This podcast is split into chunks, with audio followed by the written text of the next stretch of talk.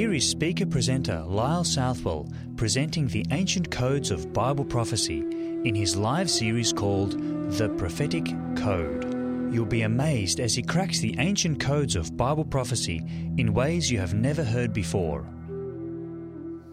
As we begin our subject this evening, as we do night by night, let's bow our heads and let's begin with prayer. Father in heaven, we thank you so much for your love for us. We thank you for the prophecies that your Bible contains. And Father, we pray that as we study it this evening, we pray that you'll make it clear in our minds, particularly as we look at this important subject, the Christ man and the pagan cross. We look at history and find out how it affects our lives today. And so we pray for your blessing. We ask in Jesus' name. Amen. The cross is one of the oldest symbols in history.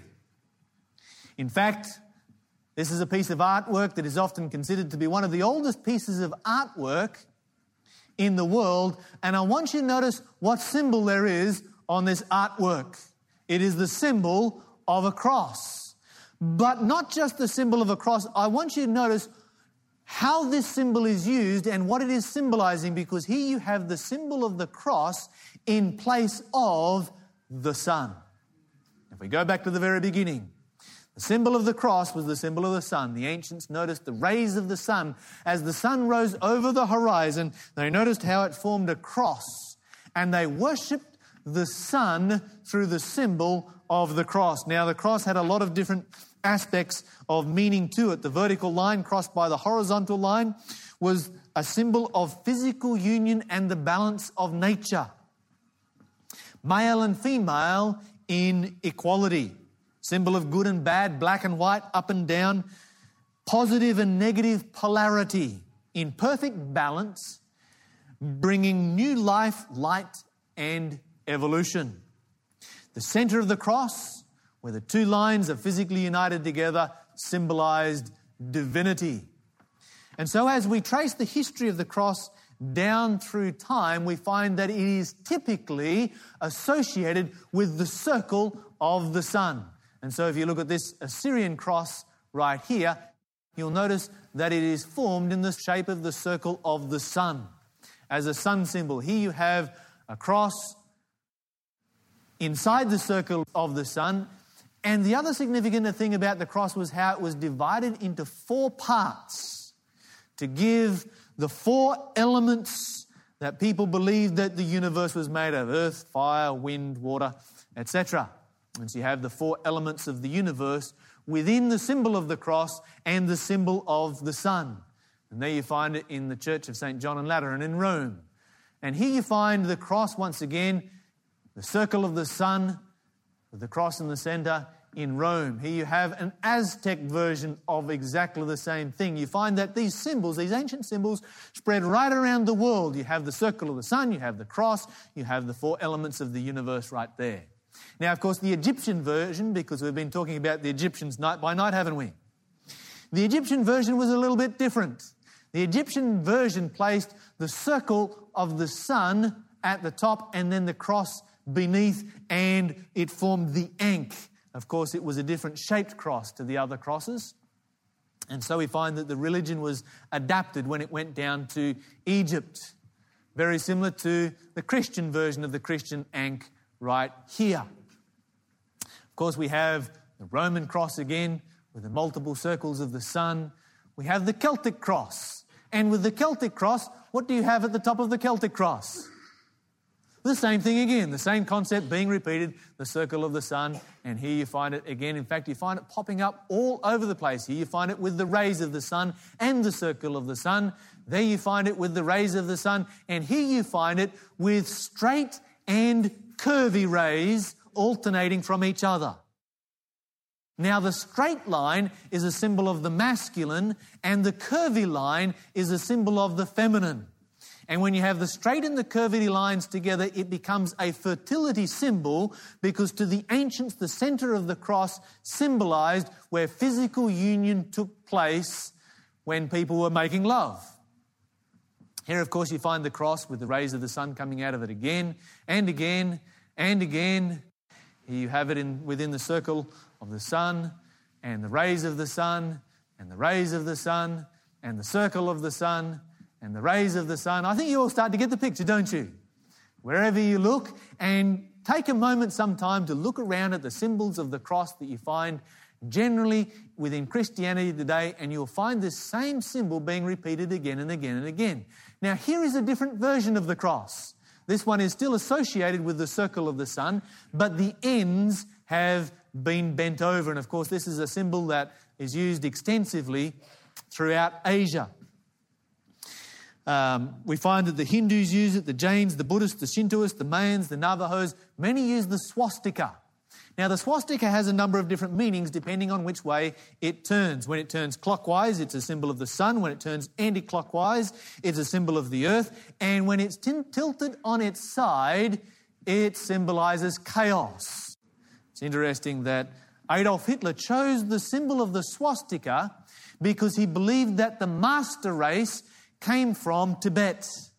This was one of the major symbols of the Tibetans, but he tilted it up on its side. Now, the symbol of the swastika is a very, very ancient symbol indeed. You can find it on ancient temples and medallions. Here you find uh, an Anglian version, and this is a Roman one. There I've got a number of different Roman swastikas right here from a long, long time ago. Here you have a different version of the swastika, and you'll find this one popping up on many ancient temples.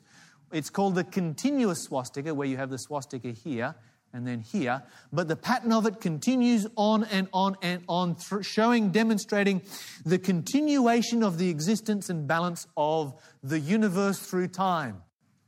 The symbol of the cross today, whether it is the symbol of the cross that we understand or the symbol of the swastika itself, are both symbols of death. Isn't that so? And today, interestingly, they are both symbols of the death of Jews. Isn't that so? Yeah, both. But what about the cross and the crucifixion? What does that actually have to do with our world today? And why was it that Jesus came to this earth and died on a cross? One of the most ancient and powerful pagan symbols in existence? Those are some of the questions we're going to look at as we go through tonight's subject. Another question we're going to begin with is the subject of the resurrection. Because when we consider the death of Jesus on the cross and the central role that that plays within Christianity today, and the cross itself being such an emotional symbol to people of many different faiths because of that. It really is all based around the concept of not the death of Jesus. There was nothing too unusual about the death of Jesus. He was crucified like many other hundreds of thousands of people were crucified in his day. The controversial bit is all about the resurrection of Jesus. And so, when it comes to the resurrection, we have to ask ourselves the question Is the resurrection something credible that we can consider as being even something that we would that you would believe in? You know, when you stop and think about it, why would you come to this earth? To start a new religion. Now, just think about this. Place yourself in, in, in, in Jesus' shoes for a moment. You're going to come to this earth. You're going to start a new global religion. And you need something on which to base the credibility of that religion. Is it possible that you could choose anything more obscure and unlikely than the resurrection? I mean, really, resurrections are things that take place very rarely on our planet, isn't that so? They are not the kinds of things that we are used to seeing, and yet Jesus placed his claim to authenticity on the resurrection. Let's read it in the Bible. If we go to the Gospel of John, chapter 2, that's page 429. 429. The Gospel of John, chapter 2, and we'll start reading in verse 18. where it says this Then answered the Jews and said to him, That's Jesus, What sign can you show us, seeing that you do these things?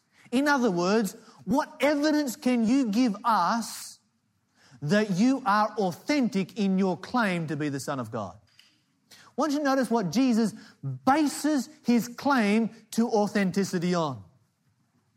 Verse 19 Jesus answered and said unto them, Destroy this temple, and in three days I'll raise it up. Then said the Jews, 46 years was this temple in building, and you'll rear it up in three days. But he spoke of the temple of his body. So they ask him, What's your claim to authenticity? Show us a sign. Prove it to us. And he says, Okay, I'll prove it to you. Destroy this body, die, three days later, come back to life. Now that's pretty good evidence, wouldn't you say, if you saw something like that take place? You would say, Yep, that's some really good evidence. However, for us, 2,000 years later on, is it credible for us to actually consider that as something that really did take place. We're going to spend a little bit of time here this evening looking at the evidence. And as we look at the evidence this evening, we're going to look at three lines of evidence for the resurrection. First of all, we are going to look at the fact of the empty tomb. Secondly, we're going to look at the fact of the post resurrection appearances of Jesus. Thirdly, we are going to look at the fact of the origin and rise of the Christian religion. These three things here are facts. Let me show you why. Let's begin with the fact of the empty tomb for a moment. And as we begin here, we will find number one, this one is we have the historical reliability of Jesus' burial supports the empty tomb. Now, if Jesus was buried, how could the disciples claim that he had rose from the dead if he was still in the tomb? You think about that. How could have they preached in the resurrection? You see, all of all that the Jewish leaders had to do to eradicate Christianity was go to the tomb and exhume the body, and Christianity ceases to exist. Isn't that so? Because the, the foundation of Christianity is found with the claims of the resurrection. All right, let's continue on from there. We have Paul te- Paul's testimony confirms the empty tomb, and Paul quotes an earlier source that dates to within five years of the event, not a later legendary development. Now, here's something else. If you're going to write about the empty tomb, and most of the people who experienced that event are still alive, you can't really write about it while they're still alive if they can go there, open the tomb, see the body of Jesus, say, No, this is not an empty tomb. Um, Paul's making stuff up. Particularly when he's quoting from a, a very, very early source indeed. Now, let's read what Paul says about this if we turn our Bibles over to 1 Corinthians. 1 Corinthians chapter 15, page 465. Page 465, beginning in verse 1, Paul says, Moreover, brethren, I declare unto you the gospel which I preached to you, which also you have received and wherein you stand, by which also you are saved, if you keep in memory what I preached unto you, unless you, be, you have believed in vain.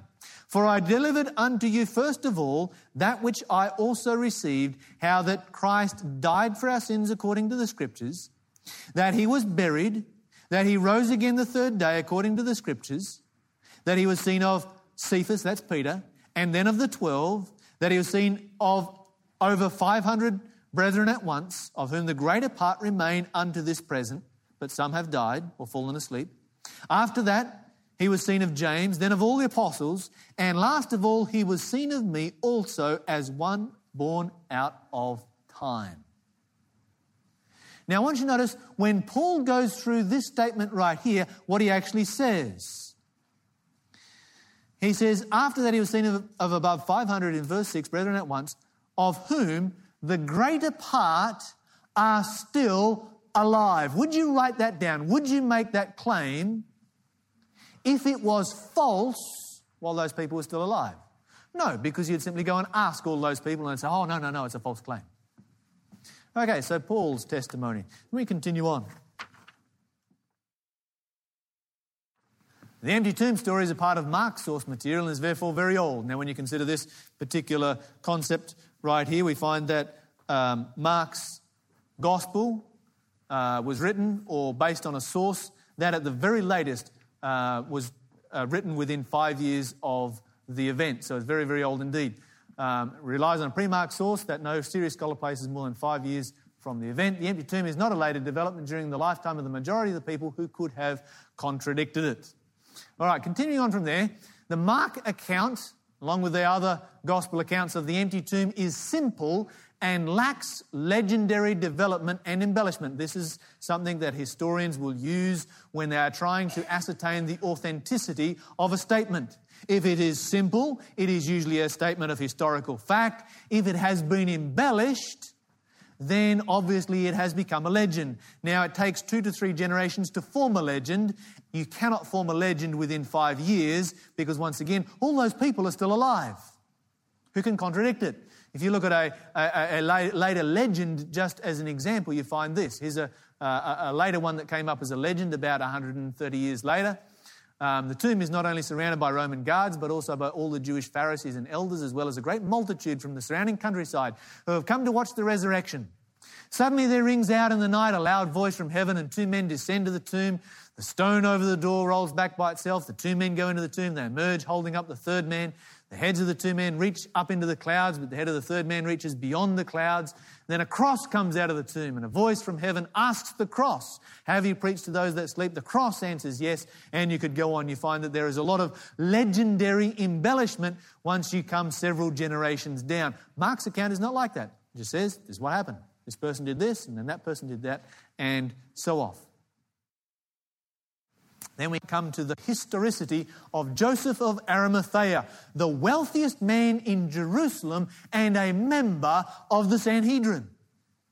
You can't go inventing somebody for whom there are long and extensive records, particularly as he was a member of the Sanhedrin. Now, if Joseph of Arimathea really existed and he really had a tomb and really placed Jesus in it and it was really empty, then you could not make that up within five years of the event. All you have to do is go to Jerusalem once again and ask Joseph of Arimathea, Can I take a look inside your tomb? Probably one of the most significant men in the entire city. Okay, here's another interesting thought that gives authenticity to the story. And that is that the tomb was discovered empty by women. Why does that give it authenticity? Let me share with you why it gives authenticity. This is evidence from embarrassment. You see, in Jesus' day, a woman could not be used as a legal witness. They were never counted as a, they could never be counted as a legal witness. And so if you were writing a legend, you would never claim that it was discovered empty by women. As you see in the other embellishment you had there, it was discovered, you know, it was all seen by lots of men. When you find it was discovered by women, you have evidence from embarrassment. Things were a little bit different in those days, weren't they? Fascinating. All right, let's continue on. The disciples could not have preached the resurrection in Jerusalem had the tomb not been empty. Let's think about this for a moment. Christianity originated in the city of Jerusalem.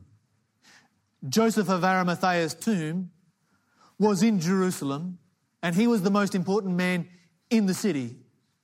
Now, if you were going to make it up, you would go to the other end of the world. You go to Spain or somewhere and start preaching about it. Maybe you'll get some followers, but not where you are right there where the events took place, and you could go and check them out for yourself.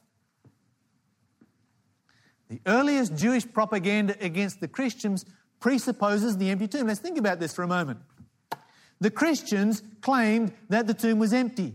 Their most avowed enemies, the Jewish leaders, claimed that the tomb was empty. The Romans, who were the governors at the time, claimed that the tomb was empty.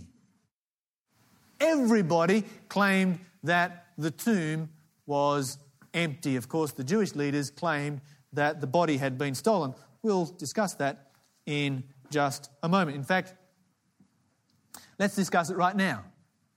The claim is, as you find it in Scripture, that the disciples snuck in in the middle of the night, stole the body, and then sneaked away again.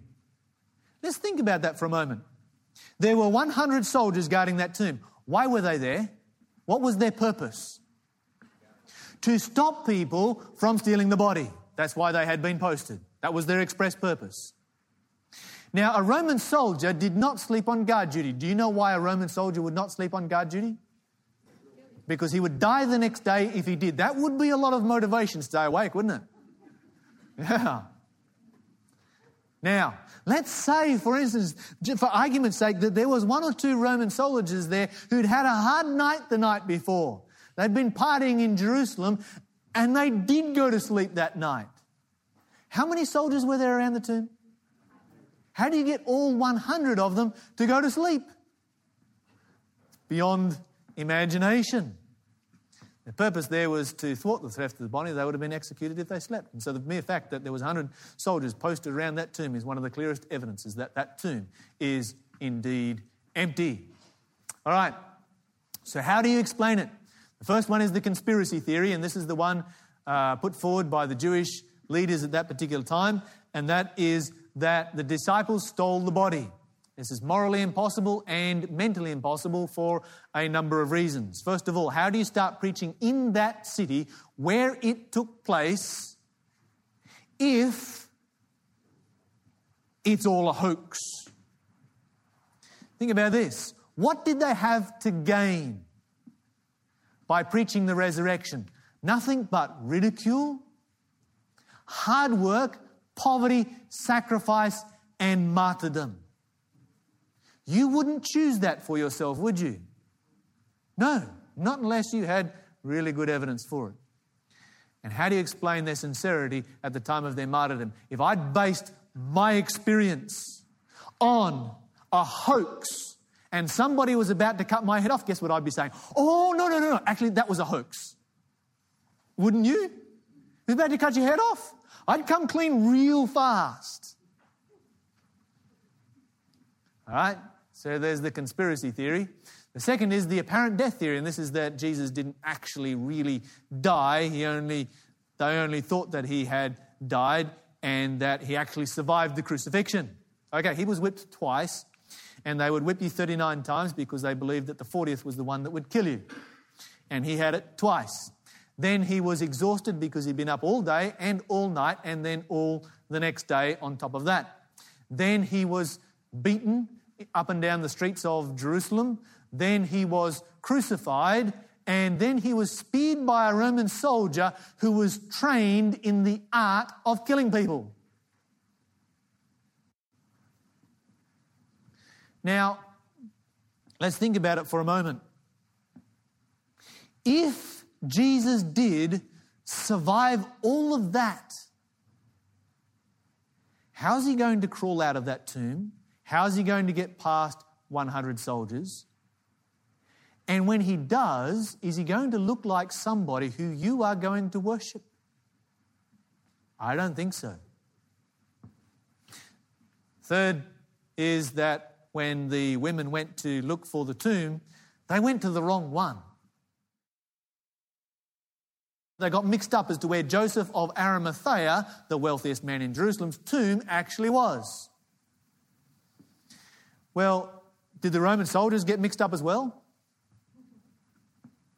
Did the Jewish leaders get mixed up? Because if the women went to the wrong tomb, why don't you think the Jewish leaders said, um, actually, he was buried in that one? And that would be the end of Christianity. It would be the end of all of their problems, wouldn't it? Then you have Joseph Arimathea, of course, Thomas and the other disciples. Um, they went to visit the tomb, etc. All right, let's move on to the fact of the post resurrection appearances of Jesus. Paul's testimony that we just read here from Corinthians proves that the disciples saw what they believed to be appearances of Jesus. We have, first of all, Peter, then the 12, then he says the 500, the majority of whom are still alive to this day. And after that, Paul. Now, if we consider for a moment how many people here claim to have seen Jesus, and the fact that Paul says the majority of them are still alive, would you write that and say that if it wasn't actually true? There's nearly 500 people here who you can go and interview to find out the authenticity of the story, whether it is for real or not. Post resurrection appearances, the gospel accounts of the resurrection allow insufficient time for a legend to accumulate. And we spoke about this in relationship to the empty tomb. You've got to have three to four generations for a legend to be created, and the gospel accounts were written within five years of the event. The dissimilarity of the accounts rules out collusion. Once again, another evidence that is used in a court of law to this day to reveal authenticity of a particular story. So there are very few possible explanations to what was actually taking place here. Probably the most significant explanation is the uh, mass hallucination theory. In other words, all of these people were hallucinating. Now, people do hallucinate at times, isn't that so? In fact, my wife tells me that when I'm really, really tired and I've eaten too much peanut butter, that on occasions I have hallucinated. In fact, she told me one night that I woke up in the middle of the night and I started to talk about pottery. She tried to talk back to me and I got all upset. Okay, let's think about it for a moment. Can it account for the physicality of the appearance. Jesus eating, talking, cooking, touching, etc. It cannot account for the number of appearances. How many mass hallucinations are you going to have? Cannot account for the number of people experiencing those hallucinations. 500 people at one time would be unparalleled to see exactly the same hallucination. There's no required predisposition. To have a hallucination, you have to have a predisposition to what you hallucinate about. The disciples were not predisposed to believe in the resurrection, were they? In fact, they took a lot of convincing when you read the story. Didn't exist in that particular incident.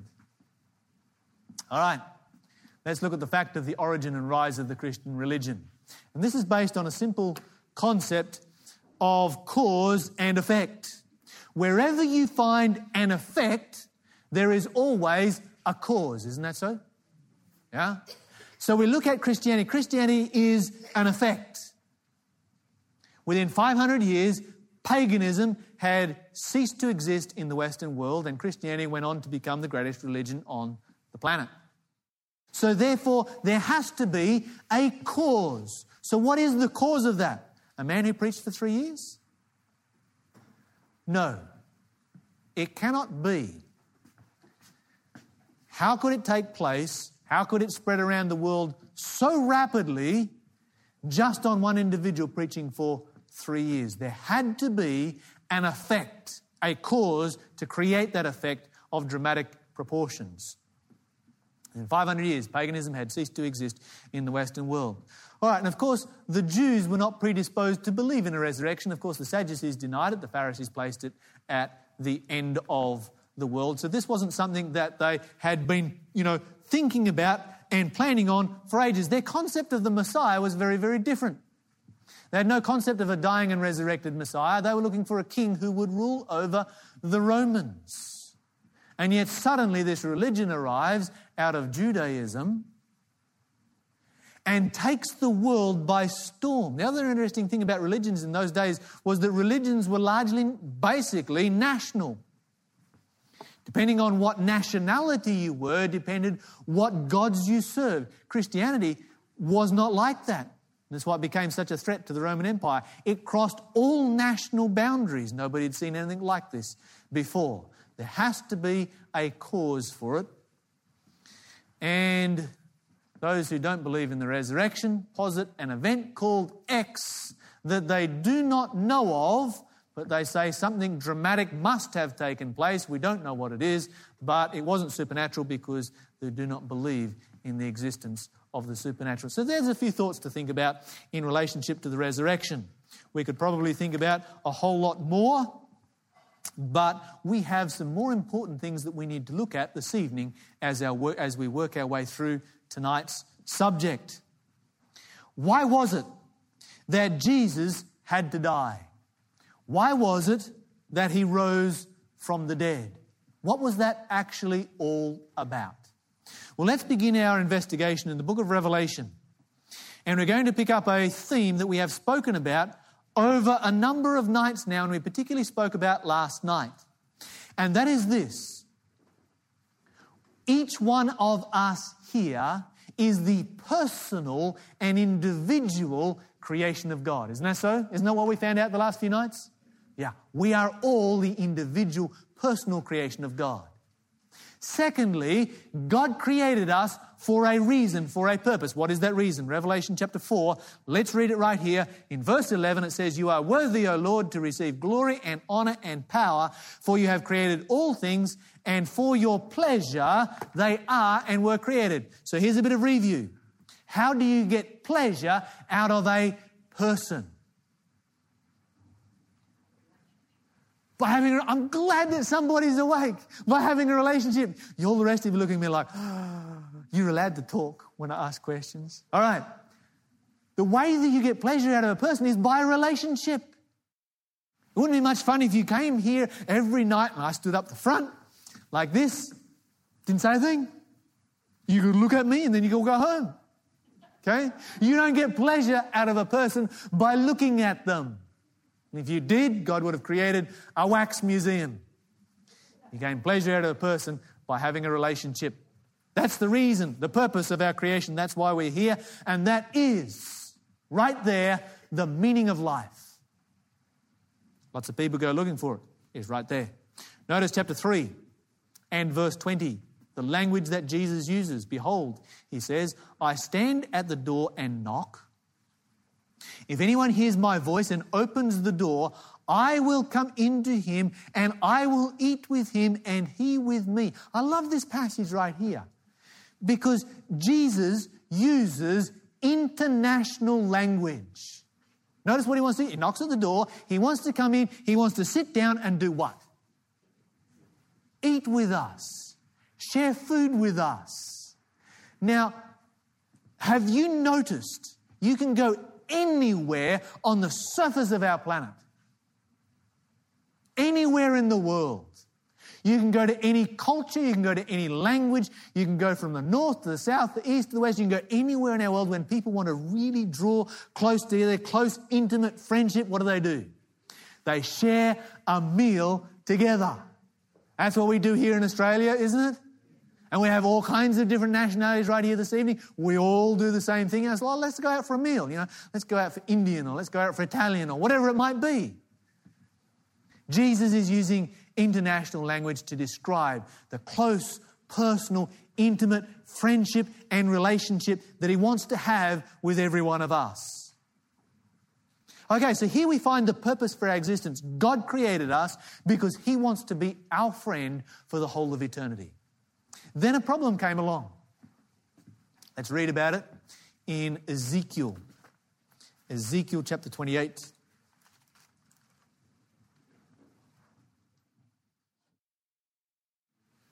Ezekiel chapter 28, and you'll find that on page 348. The Bible speaks about Lucifer here again.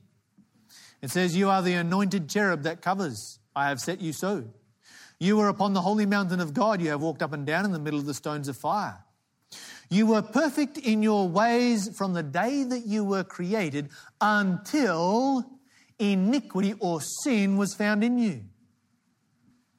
By the multitude of your merchandise, they filled you with violence and you have sinned. Goes down, verse 17 Your heart was lifted up because of your beauty. You have corrupted your wisdom by reason of your brightness. I will cast you to the ground. I will lay you before kings that they may behold you. You have defiled your sanctuaries by the multitude of your iniquities. By the iniquity of your traffic, therefore, I bring forth a fire from the midst of you. It will devour you. I'll bring you to ashes on the earth in the sight of those that behold you. Friends, let's, let's, let's start to put the story together right here. When God created human beings, when God created Adam in the very first place, He created Adam to be His friend.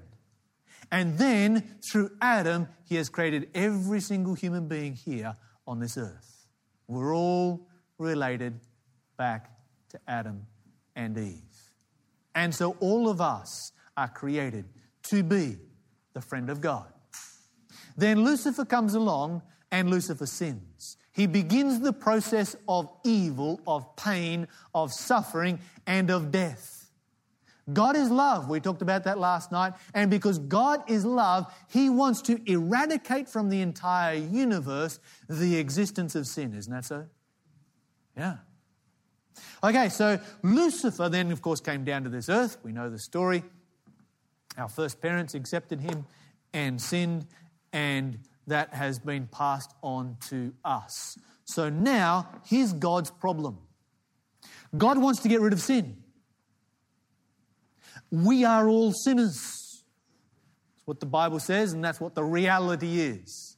We've all done evil things in our life. No matter how good we might think we are, I hate to disappoint you, that for every single one of us here, at some point we have done something evil. Some of us probably a little bit more than others. But we don't need to go there right now, do we? Okay. So we have all sin. So if God is going to eradicate sin, if He's going to eradicate evil from the universe, what happens to us? We're gone taken out, caught in the crossfire, so to speak, and destroyed. So God has a problem right here. Now, and, and this to me, this to me reveals something about the nature of God. We talked about the size of the universe last night, didn't we? You know, 125 billion galaxies, at least. And our little galaxy has over 200 billion suns in it. How many planets in all that? Out of all of that, our little speck of a planet is the only one that is a problem. And you would think that God would say, well, you know, out of all of this universe, I can live without this planet and just, and it's gone. But He couldn't because He loved us, because He created us, because we are His children. And so He had to come up with another way.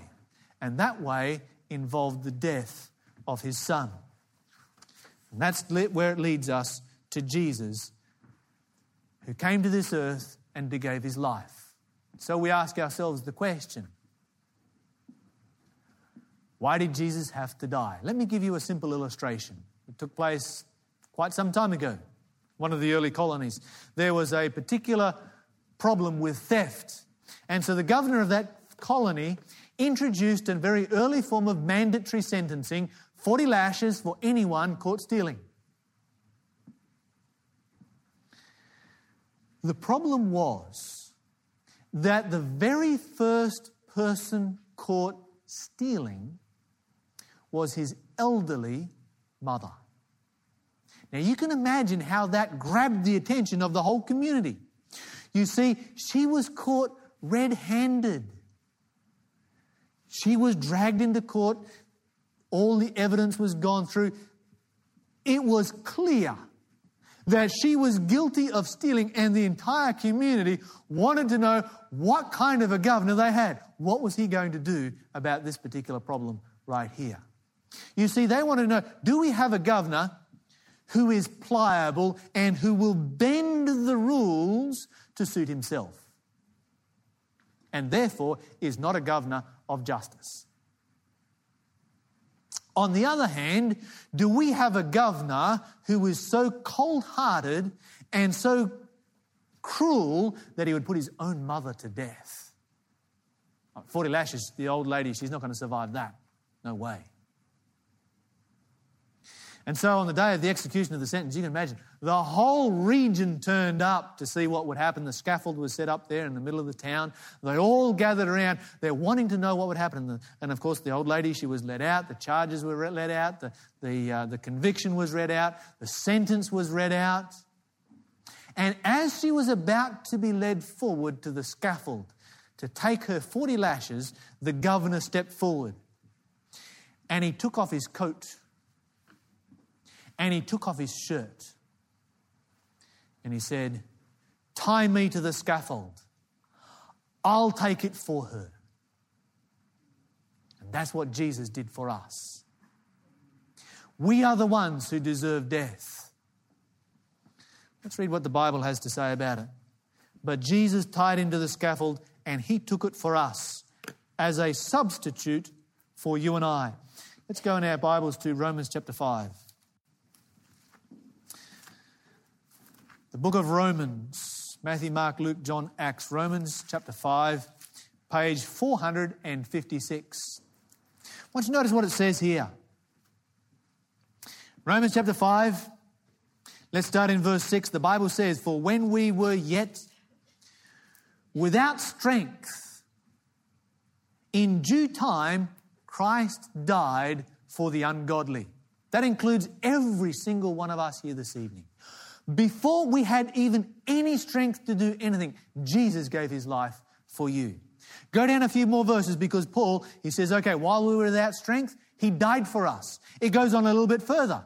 In verse 8, he raises the bar another level. He says, But God commands his love towards us in that while we were yet sinners, he died for us. So not only were we weak, but we were sinners and he died for us. Then we go down to verse 10. It says, For if when we were enemies, we were reconciled to God by the death of his Son, much more being reconciled, we shall be saved by his grace. Have you ever wondered how valuable you are as an individual? Do you know how value is determined? Value is not determined by the cost of creating a product. I have my clicker here. Don't remember what I paid for it. But let's say I paid $40 for it. That value is not determined by how much it cost 20 cents to make in China, something like that. That's not what determines the value of it. Do you know what determines the value of that article right there? What I'm prepared to pay for it. It's the only thing that determines its value is what I am prepared to pay for it. So think about your value for a moment. How much are you worth? How much was God prepared to pay for you as an individual? Your value is without imagination. You know, we hear about on occasions where somebody here on this earth, they give their life for somebody else. And we think that's an amazing story. I think most of us here who are parents, you know, if our children were about to die, we probably wouldn't blink to give our life for our children because we love our children, isn't that so? Occasionally, it's somebody who is a friend who gives their life. And you think, well, that friend, when he gave his life for that particular person, he must have thought that they were incredibly valuable. Then we get people who work in the security industry, and uh, when you get to the highest levels of that, they will take a vow to take the bullet for the Prime Minister or the President or whoever it might be to give their life for that person. And the reason that they take that vow and they choose to do that is because of the value of that individual. Let me ask you a question Who was it that gave their life for you? Was it a parent? No. Was it a close friend? No. The Bible says while we were yet sinners, while we were enemies, while we didn't even know God. It was somebody we didn't know. The ruler and the creator of the entire universe came down to this world and he valued you so much. He could not bear to spend eternity without you, and so he gave his life for you. You are incredibly valuable individual. So how do we how do we how do we tap into this incredible gift? Well, the Bible makes it so simple. Galatians, not Galatians, Ephesians. Ephesians comes after Galatians. Chapter 2, page 472. Ephesians chapter 2, verse 8 and 9. The Bible simply says, For by grace are you saved through faith, And that not of yourselves, it is the gift of God, not of works, lest any man should boast. Friends, I want to make this abundantly clear.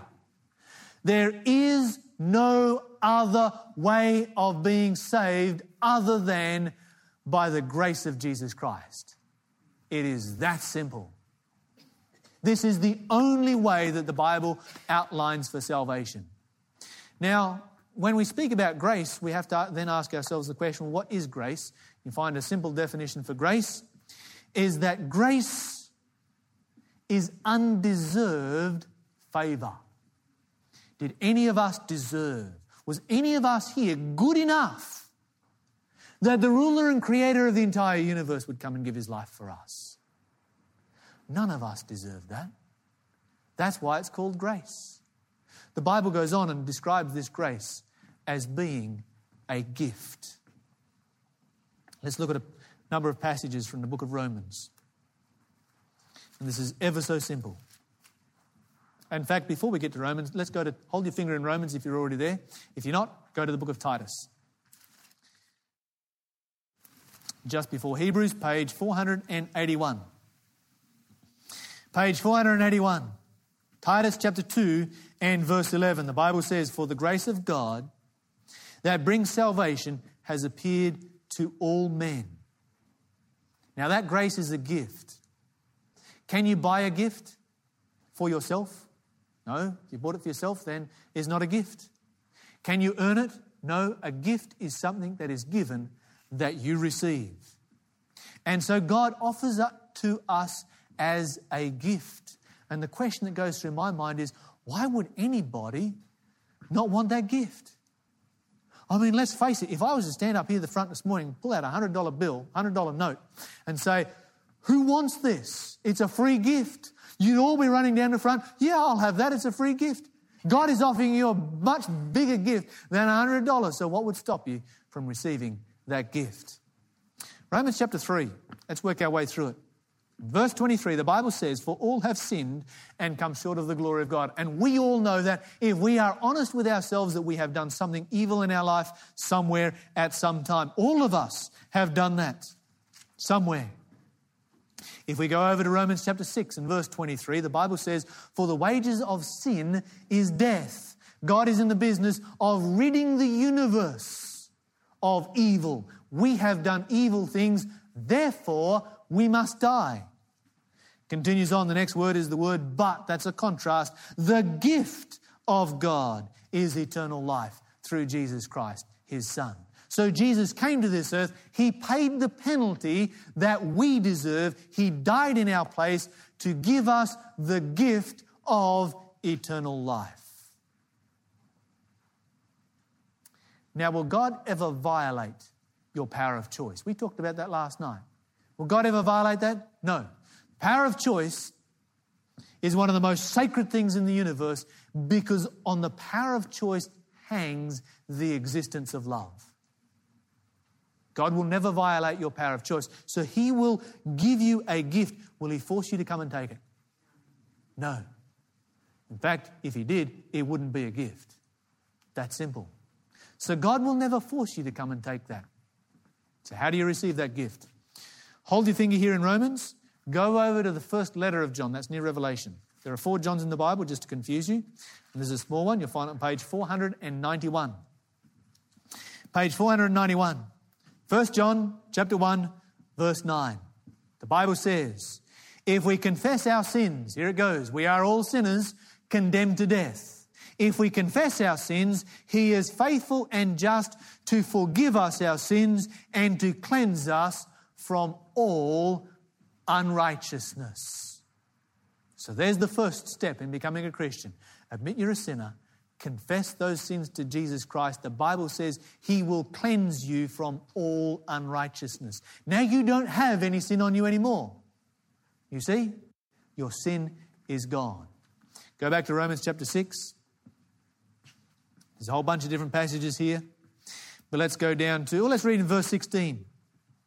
In verse 16, it says, Know you not that to whom you yield yourselves servants to obey, his servants you are? To whom you obey, whether of sin unto death or of obedience unto righteousness. So we simply admit we're a sinner, confess our sins, and surrender our life to Jesus Christ. By confessing our sins, Jesus becomes our Savior. By surrendering ourselves entirely to Him and submitting ourselves to Him, He becomes our Lord. And when Jesus is your Lord and Savior, you have the gift of eternal life. You know, it can't be much more simple than that, can it? It is so simple. Praise God.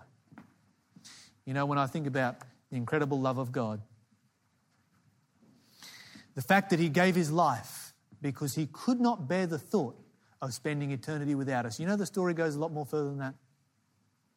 You see, for Jesus to give us eternal life, He had to die. That was the cost of salvation. But when Jesus came to this earth, He didn't just die, did He? No, He suffered. And He suffered enormously. And the question that goes through my mind is this Why did Jesus suffer so much? He did not have to suffer to save you. He had to die. And there are a lot of easy ways of dying. Think about this for a moment. I'm going to run through this concept very quickly. Hebrews chapter 2. It's a whole passage here that is worth considering. Jesus came to this earth as a human being, and he was born as the apparent illegitimate child of a peasant girl and grew up in Nazareth. Now, that might not sound like a big deal, particularly in today's society. However, in Jesus' day, he grew up with a stigma as being a bastard child. And in that society, which was a society where the penalty for adultery was death by stoning, that was a really severe thing. He was an outcast from society from birth. His suffering began the moment he was born. You know, sometimes I wonder why it was that Mary wasn't stoned to death for having committed adultery. I mean, the evidence was right there. And when she said, Well, I'm pregnant by the Holy Spirit, I imagine most people said, mm, Yeah, we know how people get pregnant, right? We would have all done that, wouldn't we? And so here you have, well, I don't know the answer as to why that didn't happen, but sometimes I think maybe it's because Jesus grew up in Nazareth. Nazareth was a, was a, a stopover town for Roman soldiers traveling from one part of the, the, the Roman world to the other. Now, when Roman soldiers stop overnight, we all know what soldiers get up to, right? That's why the disciples said, Can any good thing come out of Nazareth? It was like the worst little den of iniquity that you could imagine. If you stoned all the women who committed adultery in Nazareth, there probably wouldn't be any left. And so here you have Jesus growing up in this environment that is the equivalent of, you know, King's Cross, Redfern in Sydney. I guess you've got the same kind of suburbs up here in places. He is pure and holy. How well do you think he fitted in with all of his friends and his peers? None. He would have faced rejection, rejection, rejection all the way along. And of course, you know, there were those in society as there are today who are supposed to look out for those who are being rejected, religious leaders, but the religious leaders came along, they rejected him as well. Then Jesus begins his ministry. His ministry lasts for three and a half years. And during that time, he had 12 men who stuck by him through thick and thin. And he comes to the greatest trial of his life. And what do they all do?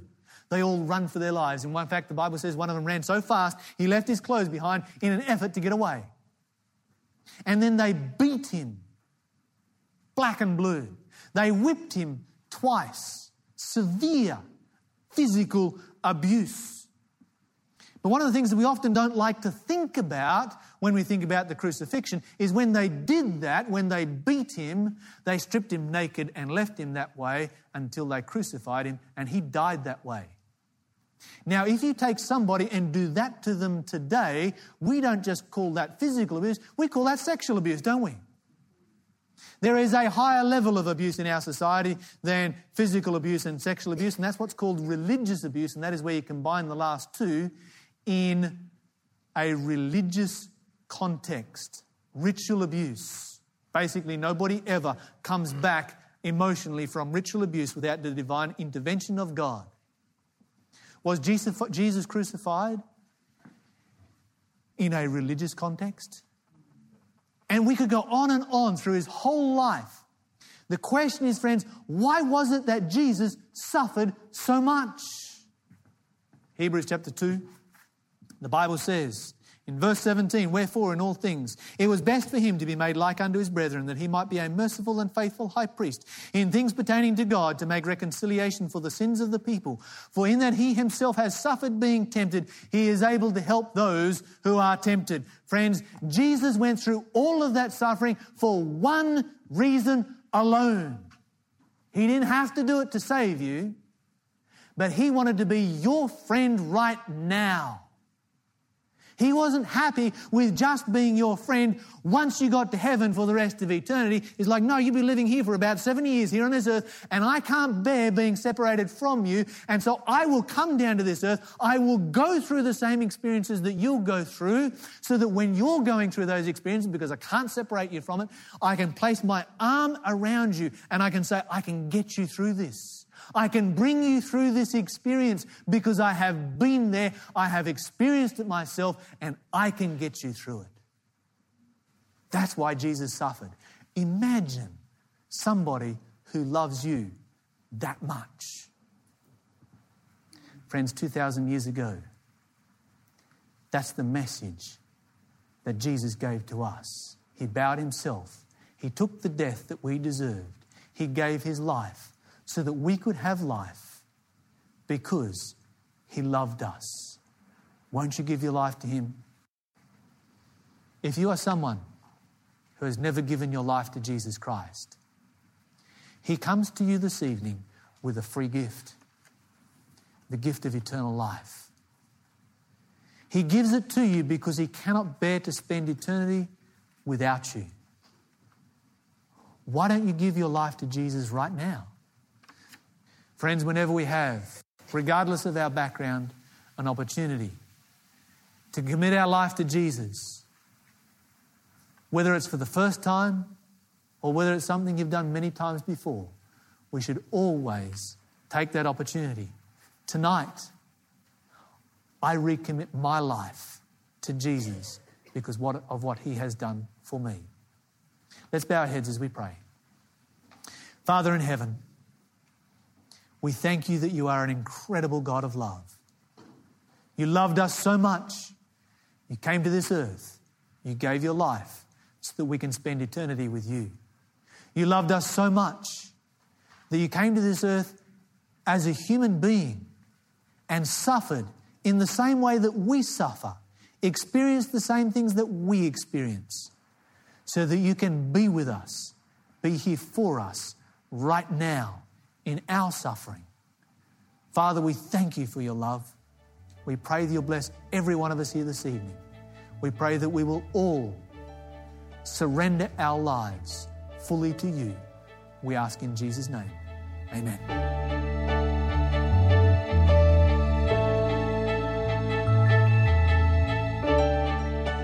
You've been listening to an M24 media production of The Prophetic Code by speaker presenter Lyle Southwell. For more information, visit knowthecode.global or call 3ABN Australia Radio on 02 4973 3456.